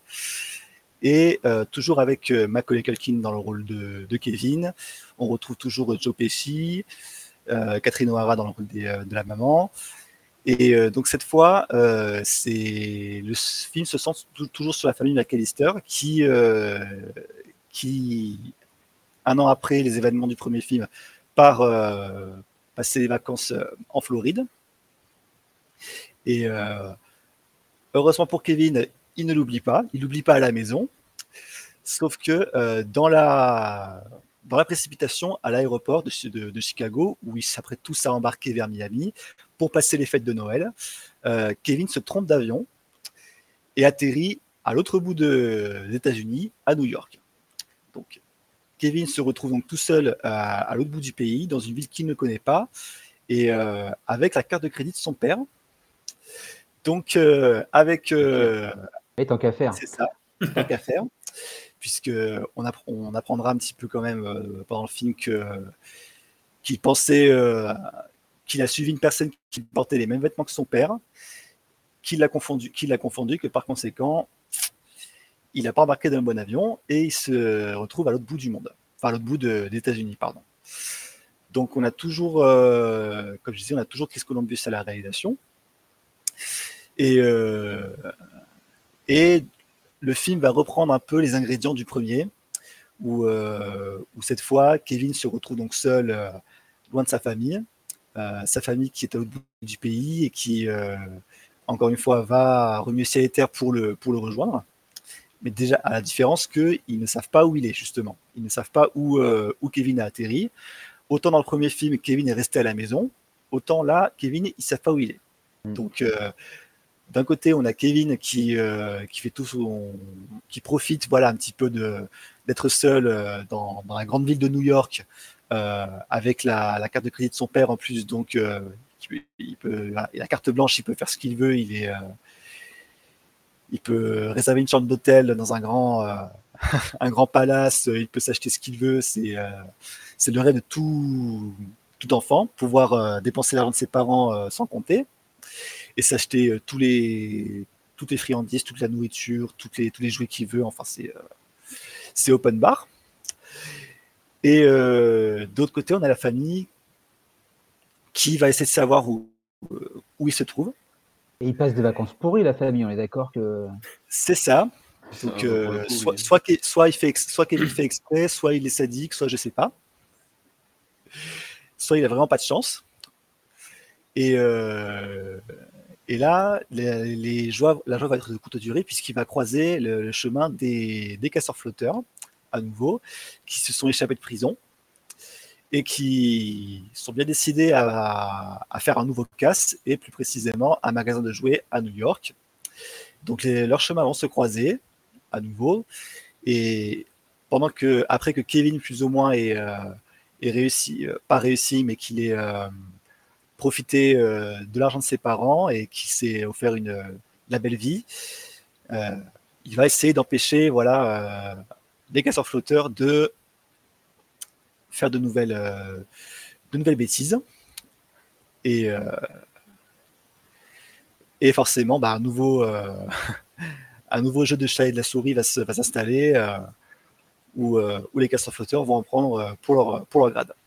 En sachant que les pauvres casseurs-flotteurs euh, font face à Kevin, ils font face à la vieille femme aux oiseaux de Central Park, c'est et, ils font face, et ils font face à New York. Il y a Laurent qui écrit New York, qui est un personnage dans le film, il a raison. C'est que euh, la ville elle-même, elle leur rend la vie difficile aux deux là. La ville elle-même est un personnage euh, bah, à part entière, justement, puisque autant le premier film était un huis clos et se déroulait en grande partie dans la maison, Là, euh, on a toute la, toute la ville en elle-même qui, euh, qui représente, euh, qui représente euh, non seulement un terrain de jeu pour, Ke- pour, euh, pour Kevin, mais aussi euh, qui, qui, est, comme je disais, est un personnage à part entière. Et puis on a les séquences avec cette vieille femme avec les pigeons dans Central Park. C'est l'hommage à Mary Poppins, je pense qu'il est volontaire. Oui, Tout à oui, fait. Clairement. Et elle, c'est le, c'est le, le pendant new-yorkais de, du vieil homme dans le premier film, Henri Poppins. C'est et justement, je crois que c'est c'est euh, ce personnage de la, la femme aux oiseaux sur le sur le parvis de la cathédrale euh, Saint-John à Londres qui euh, qui a inspiré donc ce personnage de la dame aux pigeons à dans Ouais. Maman j'ai encore raté l'avion et qui un peu qui est un peu le pendant de de, de Marley dans euh, dans le premier film euh, puisque puisqu'il va la croiser régulièrement et il va en avoir peur et elle va se révéler touchante et euh, donner une, une leçon de vie en quelque sorte à, à, à Kevin qui lui fera euh, réaliser euh, comme quoi la famille c'est important, comme quoi ben, on a c'est pas c'est pas bon d'être seul en fait. C'est Mm. jamais bon d'être seul, euh, surtout quand on a quand on a quand on a des proches euh, qui nous. Et puis là, ce qui se rajoute, tu vas nous en parler, je pense, Arnaud, c'est le, le trio à l'hôtel qui. Le, le, le, le majordome, la, la- Je sais pas quel est leur poste exactement, mais euh, il y a le personnel Oui, de l'hôtel qui. Il y a le major. Oui, tout à fait. Donc il y a le majordome, il y a le le, le groom aussi. Ouais, c'est ça. euh, voilà, le majordome qui est du coup est incarné. Enfin, c'est c'est le, concierge principal de l'hôtel. Ah, c'est le concierge qui est- principal, c'est voilà, qui est joué par euh, par l'immense Tim Curry. Ah ouais. Tim Curry qui qui donc euh, est, tr- est très connu pour euh, son rôle donc de, du docteur Frankenfurter dans The Rocky Horror Picture Show. Et c'est ça. Et, euh, il, fait, il fait ça dans le téléfilm. Le, le, le Ouais. clown. Mm. C'est un truc de vieux, ça. Laurent, il sait ça. Non, non, mais, mais Laurent, il, Non, sait non. ça. il connaît euh, le film. et qui euh, et qui a aussi donc, qui, a- qui joue ça dans, dans, dans, dans le téléfilm de 90, qui a aussi doublé pas mal de pas mal de méchants au cinéma, dont euh, alors, euh, alors, peut-être que peut-être que certains ne connaissent pas, c'est les aventures de Zach Krista dans la forêt tropicale de Fanguli ou Fanguli tout court, hein, qui était un film 20th Century Fox aussi, qui est sorti en 92 également et euh, euh, où justement Tim Curry euh, double le, le, le- le grand méchant. Si on fait un lien avec Disney, Tim Curry fait la voix de Maestro Forte dans La Belle et la Bête 2. Ça vaut ce que ça vaut. hein. Voilà. C'est la- C'était l'information inutile du soir. Donc je vous remercie de l'avoir écouté. Mais en parlant de voix, euh, je ne l'ai pas précisé dans le moment où j'ai raté l'avion. La, V- la VF, elle est quand même exceptionnelle aussi. Ouais. dans- La VF dans les années 90, il y a quand même rien à dire. On avait quand même des, des La- le- doubleurs. le- euh, L'acteur qui fait la voix de Kevin, c'est l'acteur qui fait la voix de Simba, je crois, dans Le Roi Lion. C'est Euh, c'est oui, je Dimit- crois. c'est Dimitri C'est ça. Ouais, c'est ça. C'est ça. Donc euh, on est sur des, des très bons doubleurs et euh, Ouais. Et puis là, dans Maman, j'ai encore raté l'avion, on a un super comédien qui aura une très belle carrière derrière lui, qui est Donald Trump.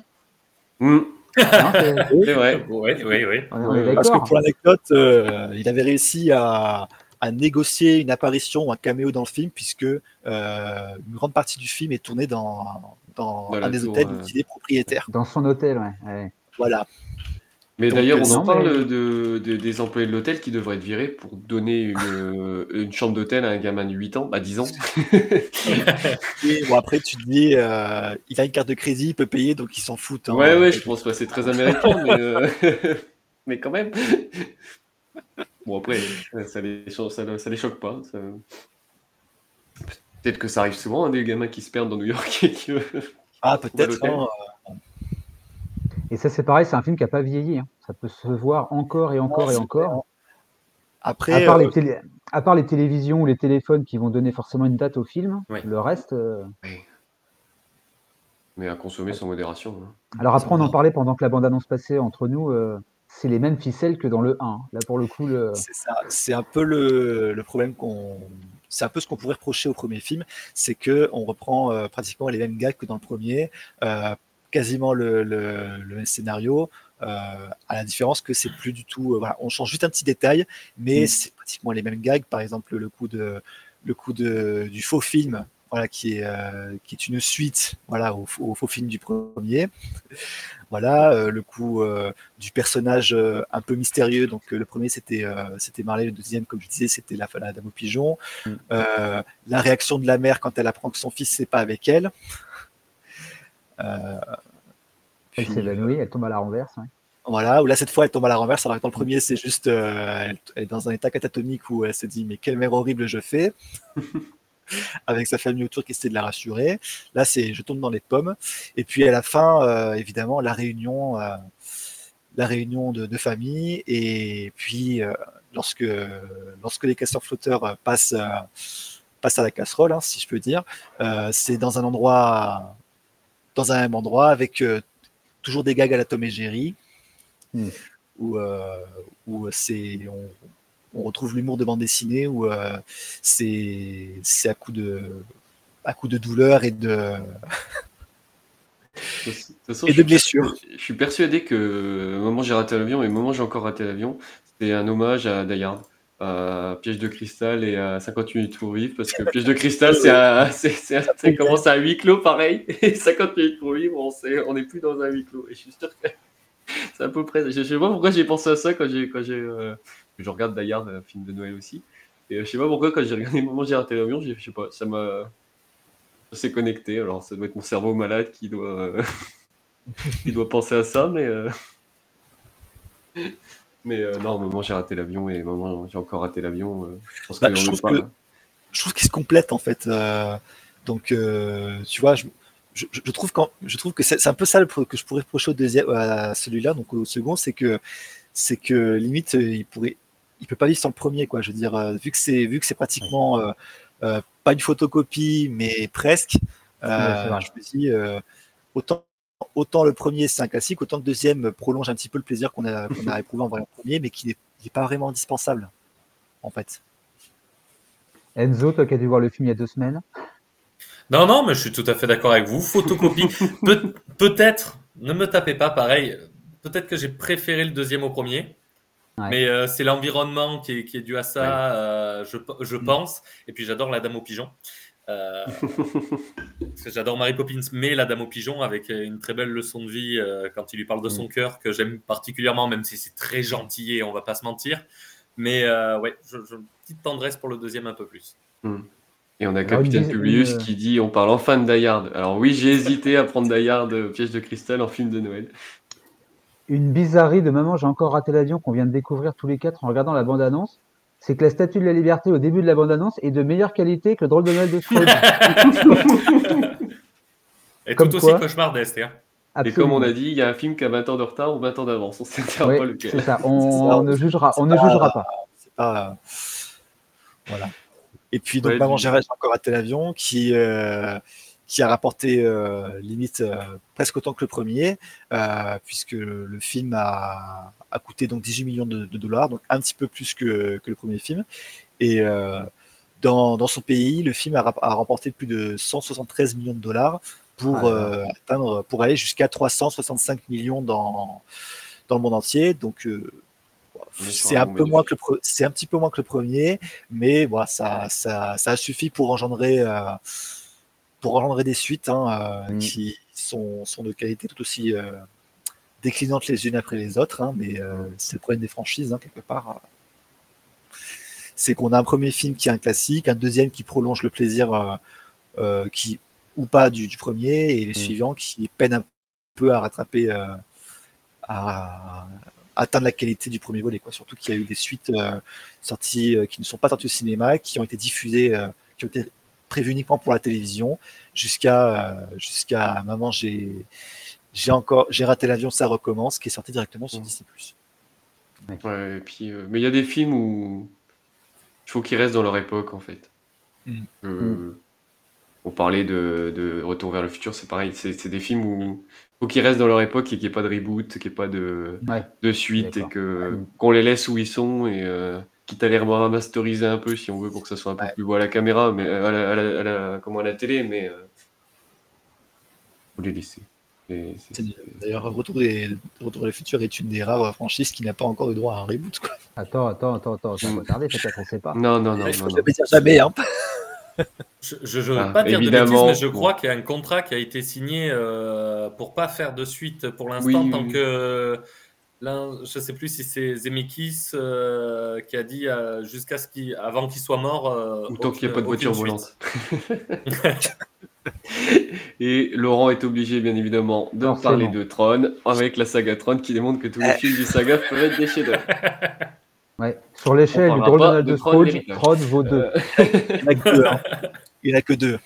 Ouais, ouais, ouais, ouais. Il y en a un, deux, trois. euh. Tron, Voilà, c'est le moment de l'émission où Olivier va se mettre en boule parce que Enzo va parler de Mickey. C'est ça, on est d'accord Ah non, j'adore Mickey. C'est juste que c'est c'est pour dire Ah, que. J'espère bien. Mais ouais, là, on va enchaîner du coup avec euh, Mickey, il était une fois Noël et Mickey, il était deux fois Noël. Et on va se retrouver juste après la petite bande-annonce. Vous les aimez depuis longtemps. Retrouvez-les dans leur premier film en 3D. Pendant les fêtes, Mickey, il était deux fois Noël.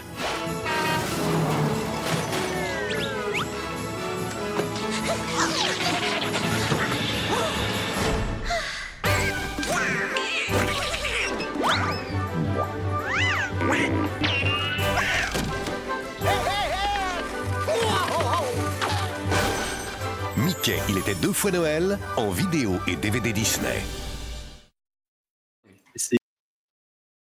Et voilà, on va laisser Enzo donc nous parler de Mickey, il était une fois Noël et Mickey, il était deux fois Noël. Oh, on a commencé le débat pendant la bande-annonce pour les. C'est ça. Oui.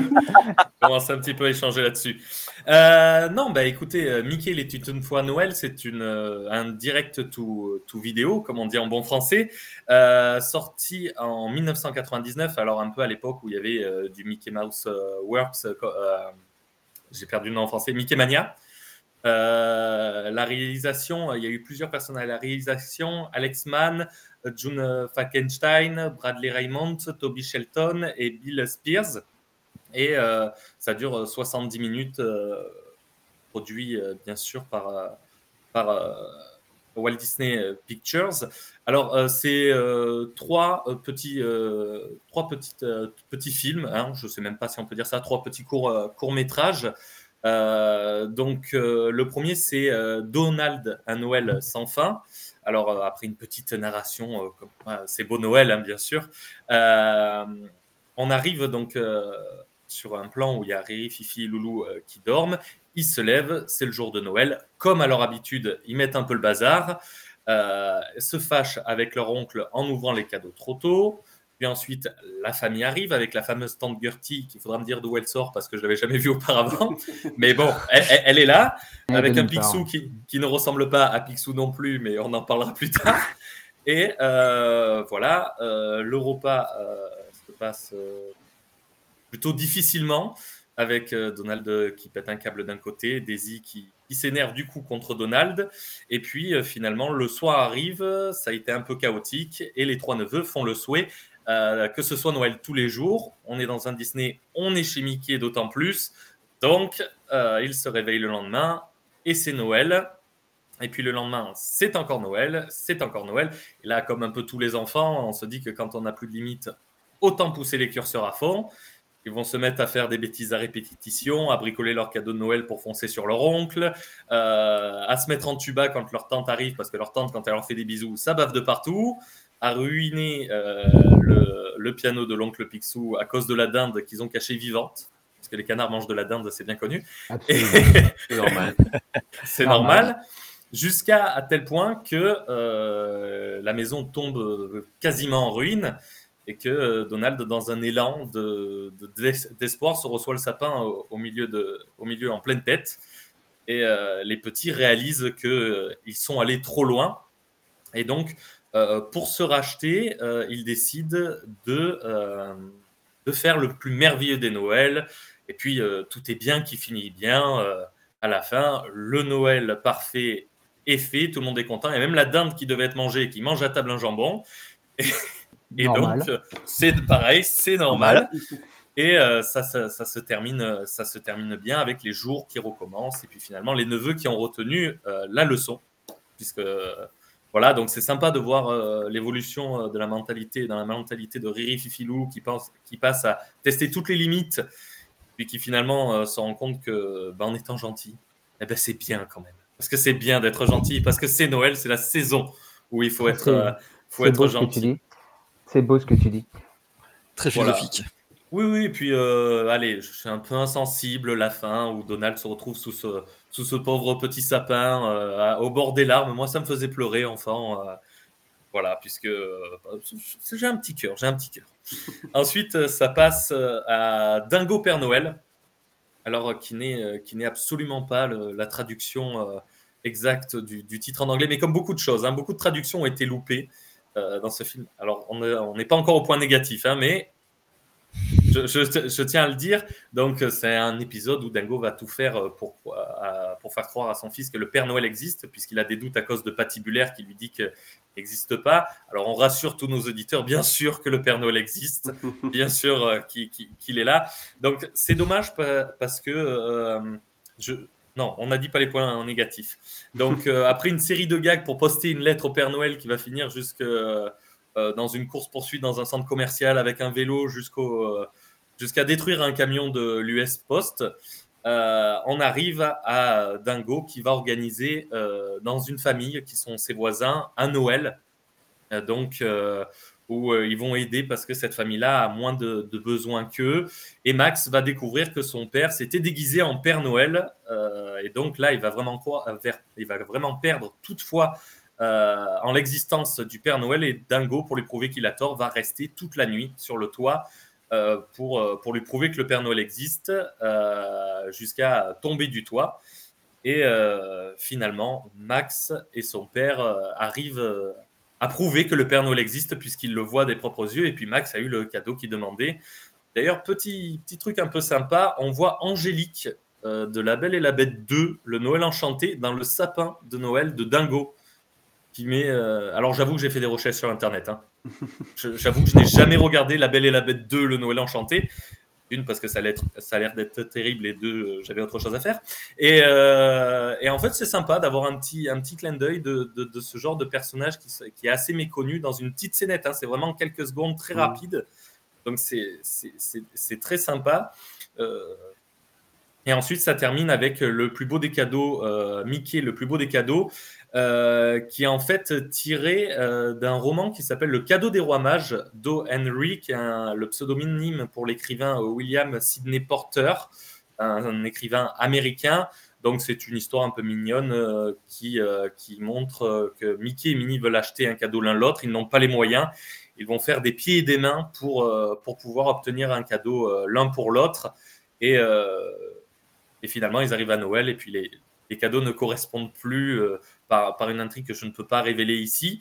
Euh, donc c'est une belle fin, un peu ironique, on, va dire, mais c'est une belle morale hein, finalement à la Mickey et. Et puis ça se termine avec un petit pot pourri euh, de chansons de Noël. Et ce qui est intéressant dans ce, dans ce petit court métrage là, c'est qu'on voit euh, pour la première fois depuis longtemps l'apparition de Mortimer là, je trouve, est très bien utilisé puisqu'il est le, patron de Mini d'une grande surface. Il est très hautain, très imbu de lui-même, euh, se, préoccupant pas beaucoup du, petit personnel. Et c'est vraiment assez étonnant de le, voir. Enfin, c'est pas, c'est pas étonnant au point que j'étais euh, sur, sur le cul, mais c'est quand même assez étonnant euh, de le voir ici parce que ça faisait très longtemps qu'on l'avait pas vu, contrairement à Patibulaire qui là euh, joue le patron de Mickey et qui est dans quelque chose de beaucoup plus classique euh, avec euh, ce qu'on peut voir puisque c'est quand même son némésis, donc c'est quelque chose d'assez d'assez euh, commun.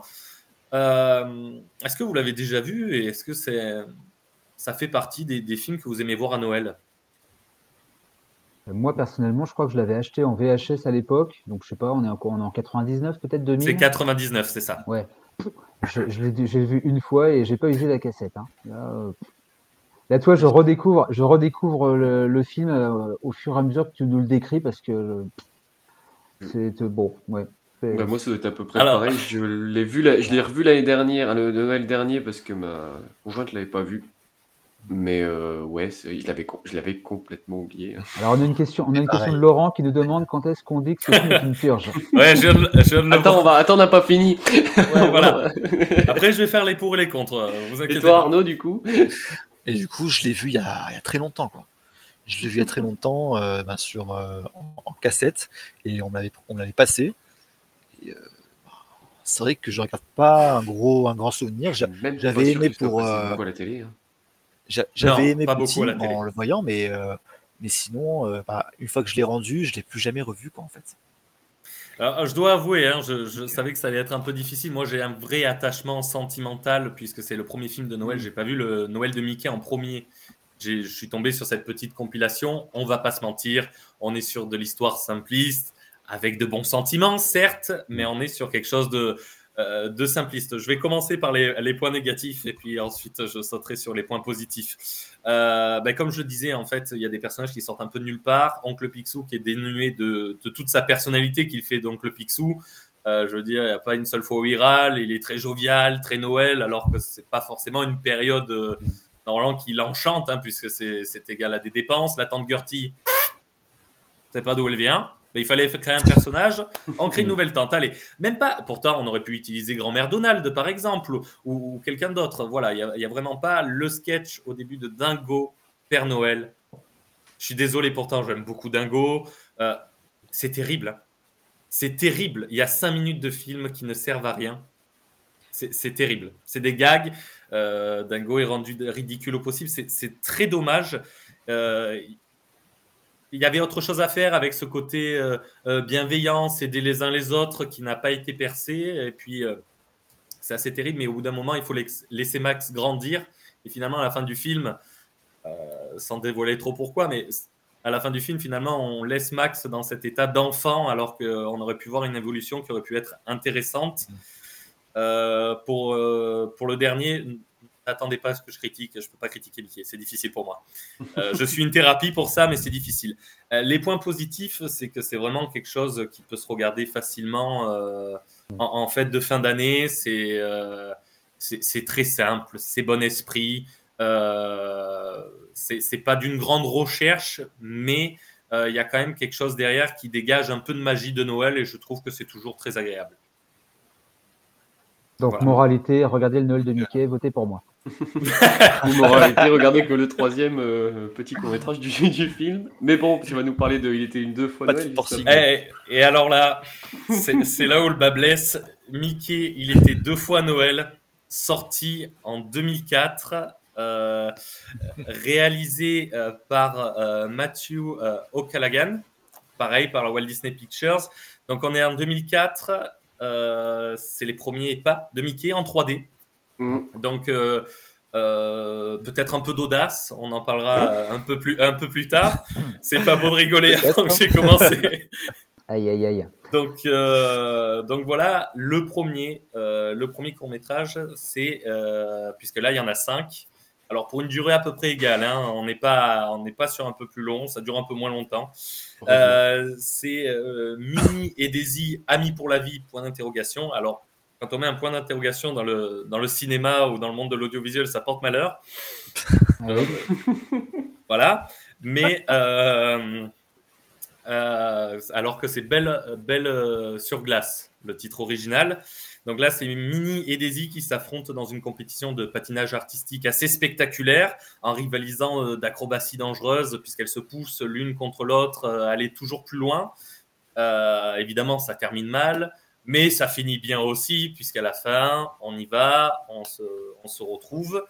Euh, donc, euh, ce qu'il faut savoir, c'est que pour euh, ce premier, premier court métrage là, qui a été réalisé en 3D, euh, curieusement, ils ont, ils ont pris des techniques qui ont fait le succès de Disney, c'est-à-dire qu'ils ils ont dessiné le mouvement. Ils ont pris un modèle qui s'appelle Michelle Kwan, qui est une euh, patineuse, et ils ont fait plus de 500 dessins lors d'une session avec euh, plusieurs dessinateurs pour pouvoir euh, voir les mouvements qu'on fait quand on patine et pouvoir l'appliquer. On, on verra plus tard que la technique, malheureusement, de la 3D, euh, étant à ses balbutiements, ça a été un peu, ça a été un peu voilà, un peu passé à l'as. Euh, Il y a une apparition des crocodiles et des hippopotames euh, de la danse des heures de Fantasia. Mm. Donc, euh, c'est un petit clin d'œil assez, assez sympa. Pareil, hein, comme dans le, dans le premier, il y a un peu des, des clins d'œil partout.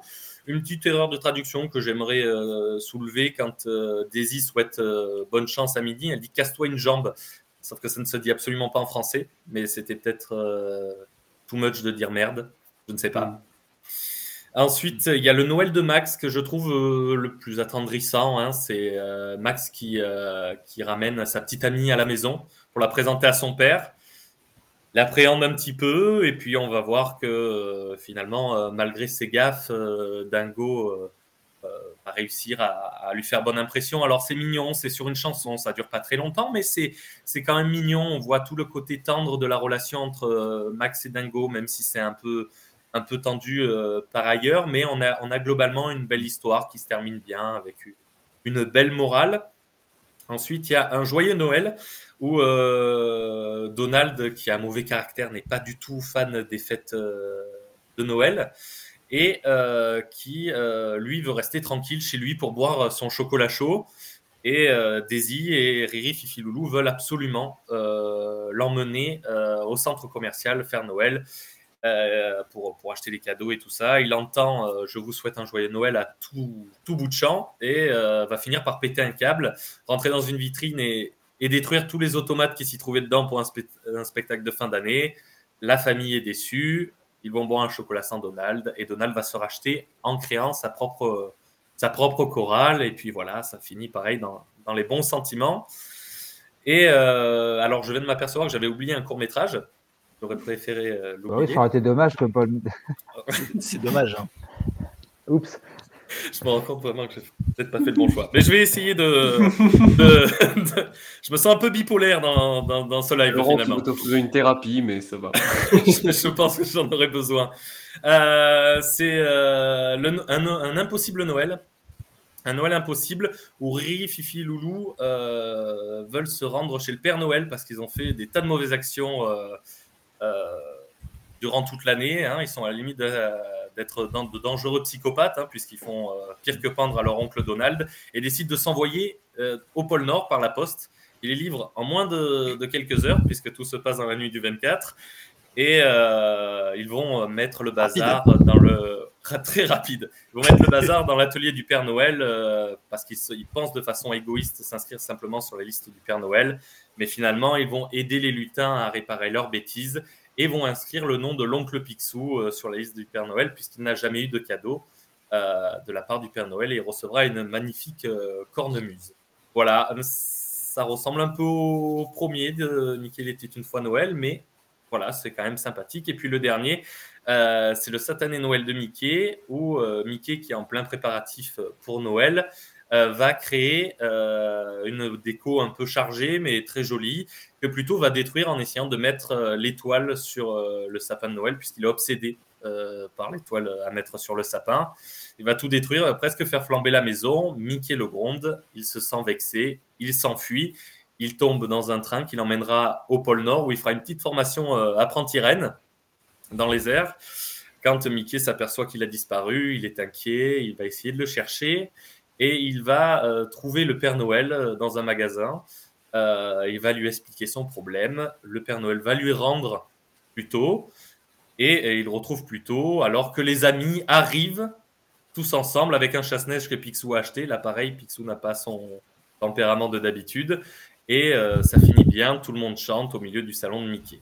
Alors, il y a plusieurs problèmes euh, à ce long métrage. On va commencer par le premier, je pense, qui a sauté aux yeux de tout le monde pendant la bande-annonce, d'où le fait que je voulais passer cette bande-annonce. La 3D est horrible. Il Ah faut non, clairement se dire que. En fait, C'est c'est une soirée, c'est une soirée thématique. Toute la 3D est minable.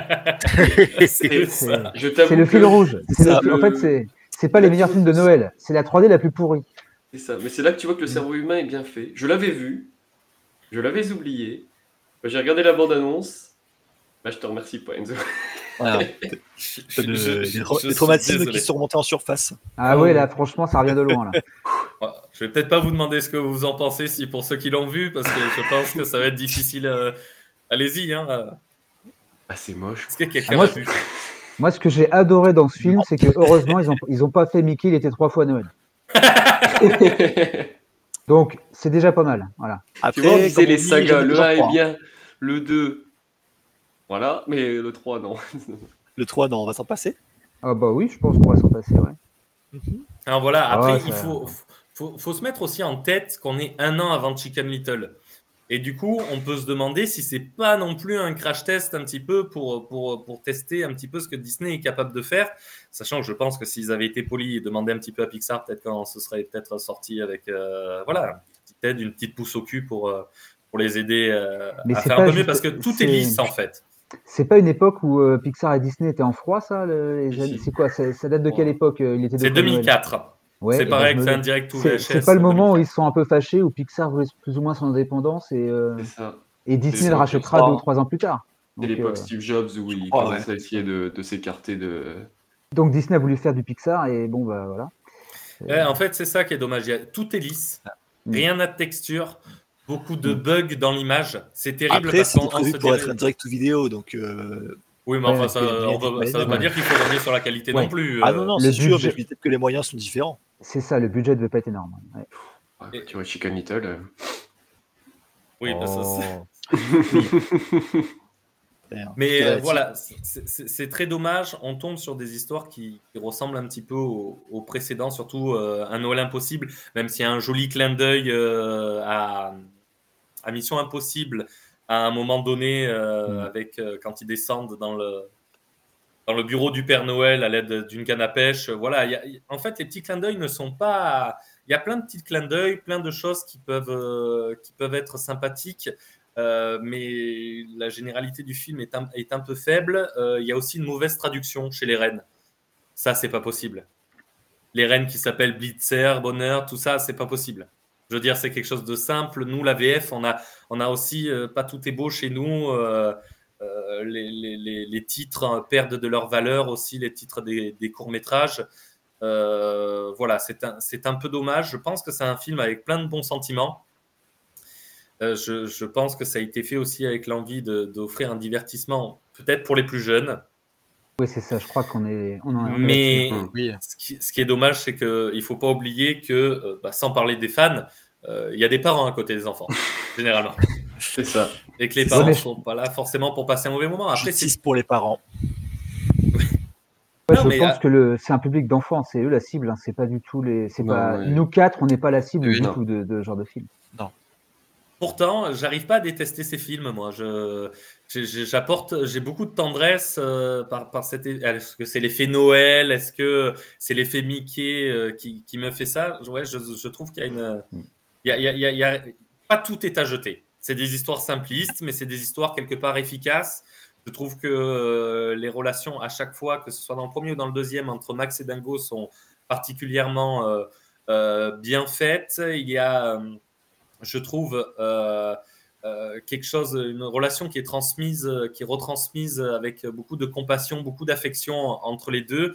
Mais euh, quelque part, les courts-métrages avec Riri, Fifi, Loulou gâchent un peu tout parce qu'ils sont là pour être insupportables et, et retenir vraiment la, leçon quand on leur fout le nez dans leurs propres problèmes, allons-nous dire, pour être poli. Mais là, je rebondis sur la remarque que fait Laurent dans le chat. Ces deux films-là, Il était une fois Noël et Il était deux fois Noël, ont, enfin, leur principal défaut, c'est qu'ils ont été faits pour les mauvaises raisons. Et euh, Laurent le dit, c'est pour euh, gagner de l'argent euh, facilement. Oui. Il y a pas de, pour moi, il n'y a pas de volonté créative. Il y a juste une volonté, ouvrir le tiroir caisse, emmagasiner. Et ça n'a pas une grosse valeur artistique d'une certaine manière.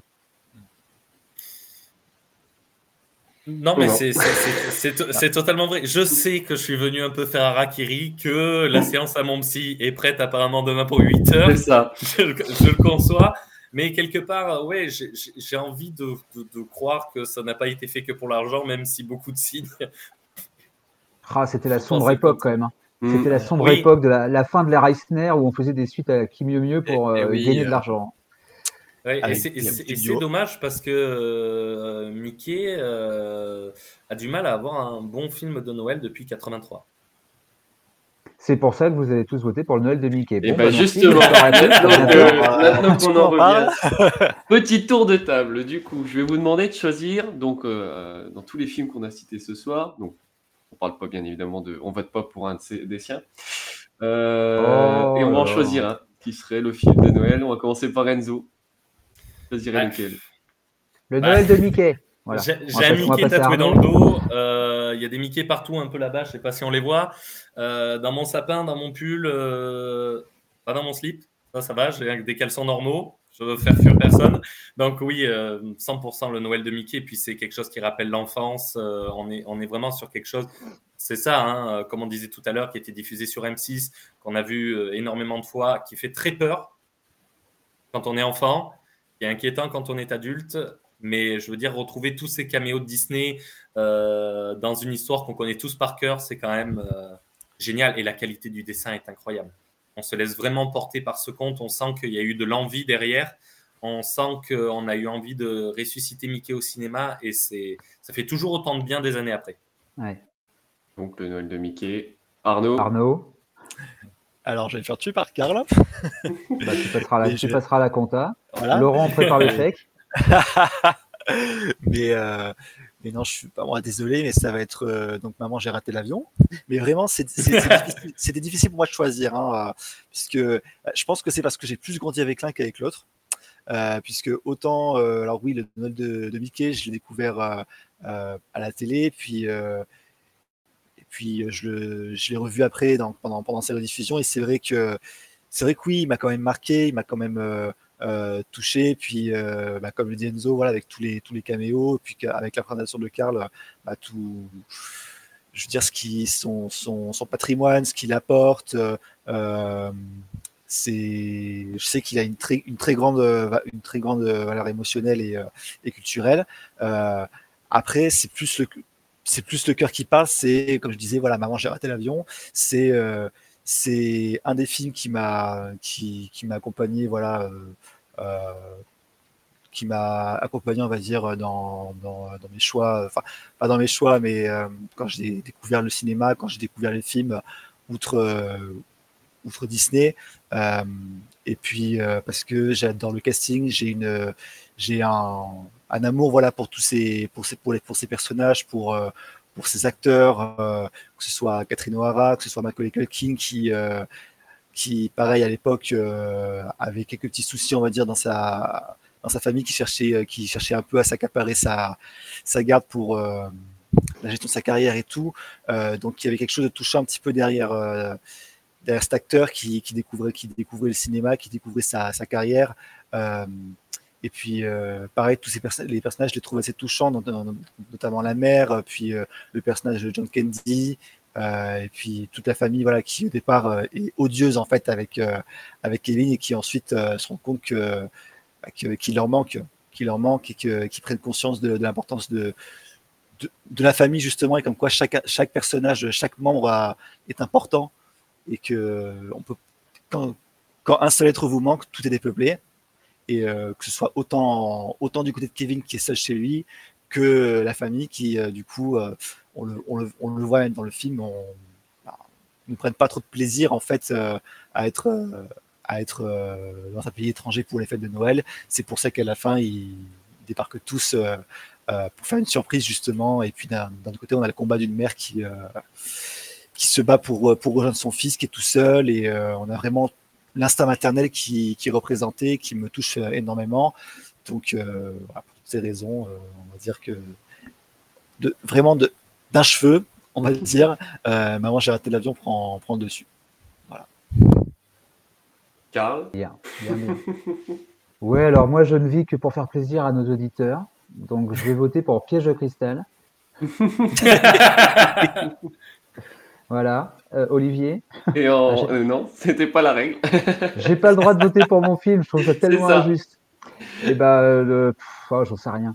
Euh, allez, on va partir pour Maman, j'ai raté l'avion pour, pour te faire plaisir, Olivier. Alors, est-ce que j'entérine donc, Du coup, je peux pas voter pour moment, j'ai raté l'avion? Alors là, si c'est l'école des fans, théoriquement, tu votes pour le Noël de Mickey, ça fait égalité, tout le monde a du point, on rentre chez nous heureux. Hein. Alors, moi, ce serait pareil. Moi, je, moi, je voterais pour. euh, comment? Pour euh, l'étrange Noël de Monsieur Jack, mais vu que les- j'en ai parlé au film d'Halloween, on peut pas en reparler à Noël.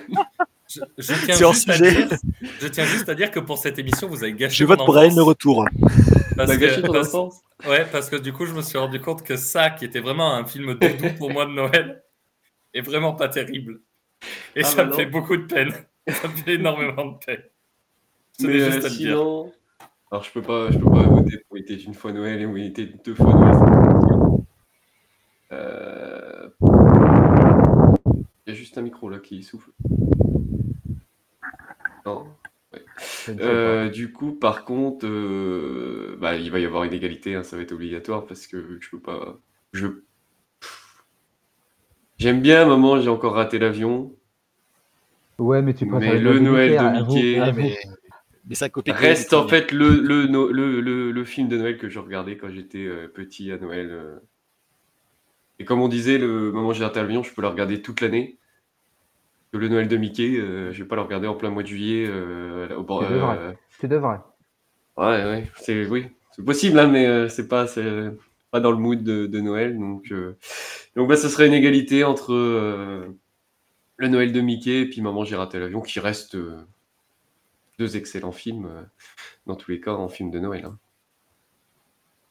Voilà.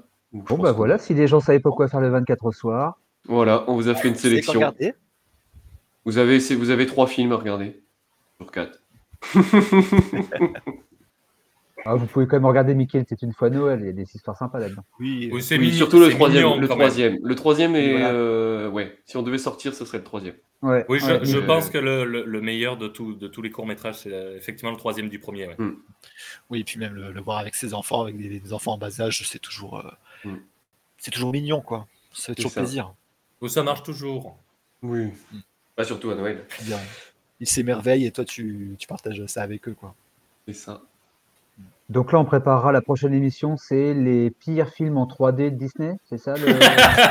Et pourquoi c'est euh, il était deux fois Noël Ouais, c'est ça. Donc on se retrouve dans deux semaines pour les pires films en 3D. Bon, Il y, y a débat. hein. Il y a débat Oui, entre oui. euh, le drôle Noël de, de Scrooge et. Parce qu'à niveau 3D, euh, l'une est très effrayante quand même. L'autre n'a pas d'âme, mais l'autre est très effrayante aussi. hein. Absolument. Je vais les montrer à mes neveux et nièces, ils sont pas sages. C'est une bonne punition. C'est terrible. Oui, c'est bah oui, pour Noël, ça peut marcher. Exactement, tout à fait. C'est terrible. J'aurais Et jamais c'est dû là, faire ils- ce live. Et c'est là, ils aiment. C'est ça. Donc il faut s'inquiéter et envoyer en thérapie avec, euh, avec Enzo. Ah ouais, avec un peu de chance, on fera un prix groupe. C'est Là, ça. c'est bon, tu peux les renier. Parfait. Et bah du coup, je vais vous remercier euh, d'avoir été tous les trois euh, présents ce soir pour parler de vos films de Noël, euh, Karl, Ah bah, on te remercie aussi d'avoir été avec nous. Merci. Merci. Et du coup, Merci. comme euh, Karl l'a si bien dit, on se retrouve dans deux semaines pour euh, le prochain live qui sera sur le Wish, Achat et la bonne étoile. Et vous pouvez bien évidemment nous retrouver en attendant sur LinkedIn, sur Spotify et Deezer pour écouter nos playlists, nos podcasts. Euh, le podcast, il y en a deux avec Chronique Disney, le podcast qui est pour le moment en pause, mais vous pouvez récupérer nos, anciens épisodes, qui sont des épisodes patrimoniaux avec montage. Vous avez donc Chronique Disney, le live, qui sont les captations audio de certaines émissions Twitch. Et euh, vous pouvez également nous retrouver sur Facebook, X, Thread et Blue Sky. Sur Instagram avec notre fil 100% parc et destination Disney. Le Twitch toutes les deux semaines avec les lives. Euh, sur YouTube, vous pouvez également retrouver donc les replays de ces émissions euh, qui sont enregistrées le mardi soir, mais également les podcasts et d'autres surprises. Sur Letterboxd, vous, euh, vous pouvez retrouver les listes des films conco- concoctés excusez-moi, par David, qui sont aussi présentes sur notre site. Bien évidemment, Disney Central Plaza, le forum de Chronique Disney. Et enfin, chroniquedisney.fr, le navire amiral. On n'oublie pas d'embrasser Laurent qui, vu l'heure et vu son âge, doit déjà dormir. Ouh, il va être très fatigué demain. Et bon, je vous remercie encore tous les trois. Je remercie à toutes les personnes qui sont venues nous voir et, euh, et à ceux qui nous écouteront et regarderont la rediffusion. Et on se retrouve du coup dans deux semaines pour parler de Wish, Achat et la peine étoile. Bonne fin de soirée à vous. Au revoir. Bonne soirée.